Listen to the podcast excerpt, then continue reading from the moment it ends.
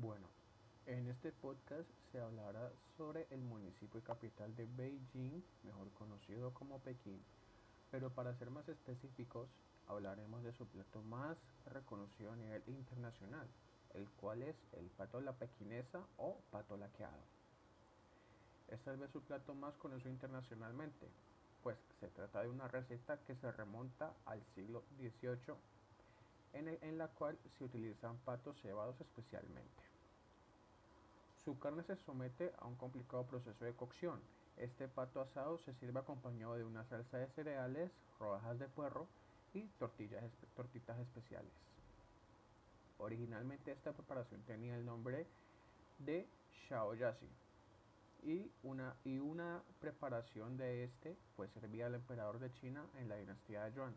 Este pato llegó a ser totalmente desarrollado durante la dinastía Ming y para ese entonces ya formaba parte de los principales menús imperiales. El primer restaurante que se especializó en este plato fue el Bian, Bianjifang, que se estableció en Xuanyukou, en la zona de Qianmen, en Pekín, en 1416. Durante la dinastía Qing, este plato se separó a las clases altas y se volvió inspiración para poetas y eruditos que tuvieron el gusto de deleitarse con esta preparación.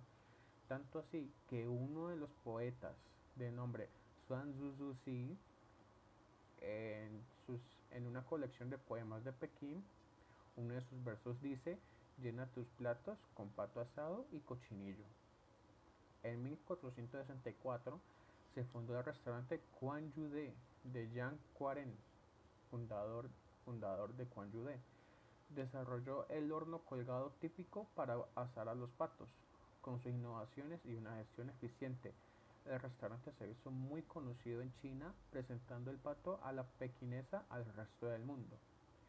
A mediados del siglo XX, el pato de Pekín se había convertido en un símbolo nacional de China, favorecido tanto por sus turistas como por diplomáticos, tanto así que el secretario de Estado de los Estados Unidos se reunió con el primer ministro Zhu Enlai en el Gran Salón de China para degustar este plato.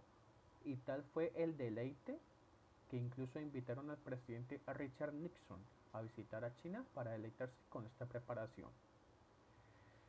El pato, el pato laqueado a la pequinesa en Coyude en particular también ha, sido, también ha sido un plato favorito para varios líderes políticos, tanto así que incluso el revolucionario cubano Fidel Castro y hasta el ex canciller alemán Helmut Kohl se deleitaron con esta preparación.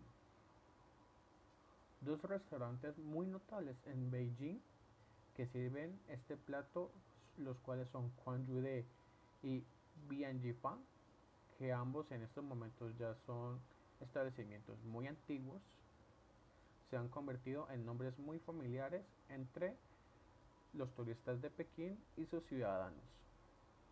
Cada uno, tanto que cada uno, cada restaurante posee su propio estilo.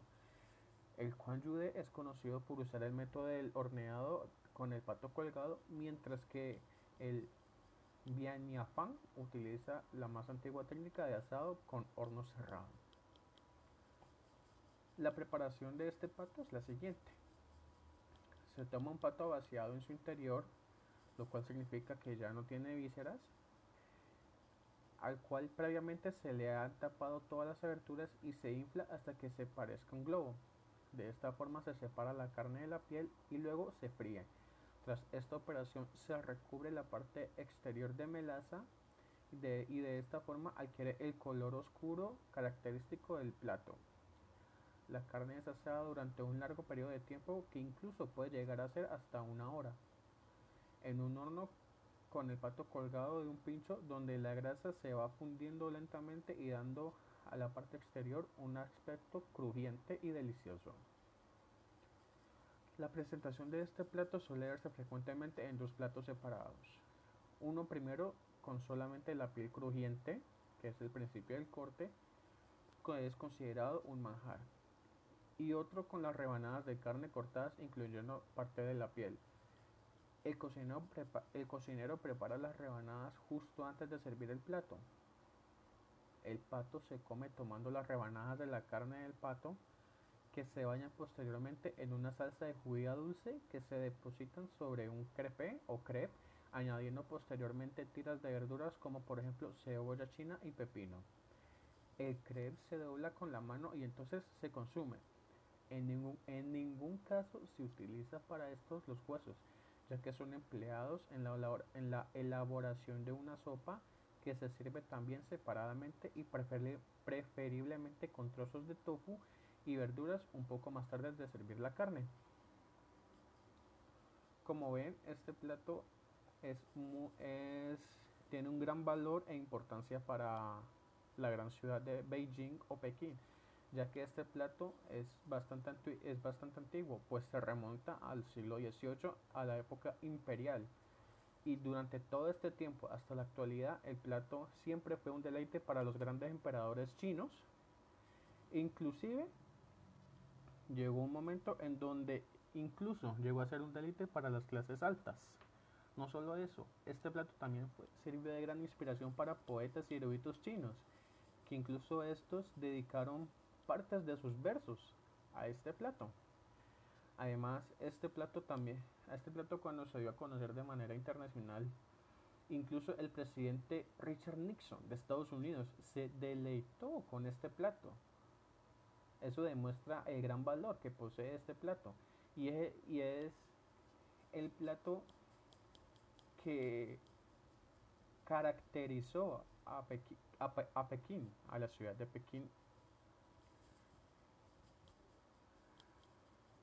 Eh, un plato muy importante eh, que pues requiere un proceso un poco complejo de preparación pero yo recomendaría que si lo llegan a preparar, yo sé que se van a, van a, van a deleitar sus papilas gustativas. Un plato delicioso y que valdrá totalmente la pena prepararlo, especialmente con toda la historia que tiene.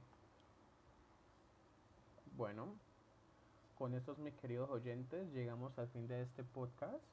Espero que les haya gustado y que si alguna vez llegan a preparar este grandioso plato e histórico también, puedan saborear esos siglos de historia que posee este plato y que puedan deleitar sus papilas gustativas como se las deleitaron los grandes emperadores chinos de la antigüedad. Que tengan un buen día, nos vemos pronto.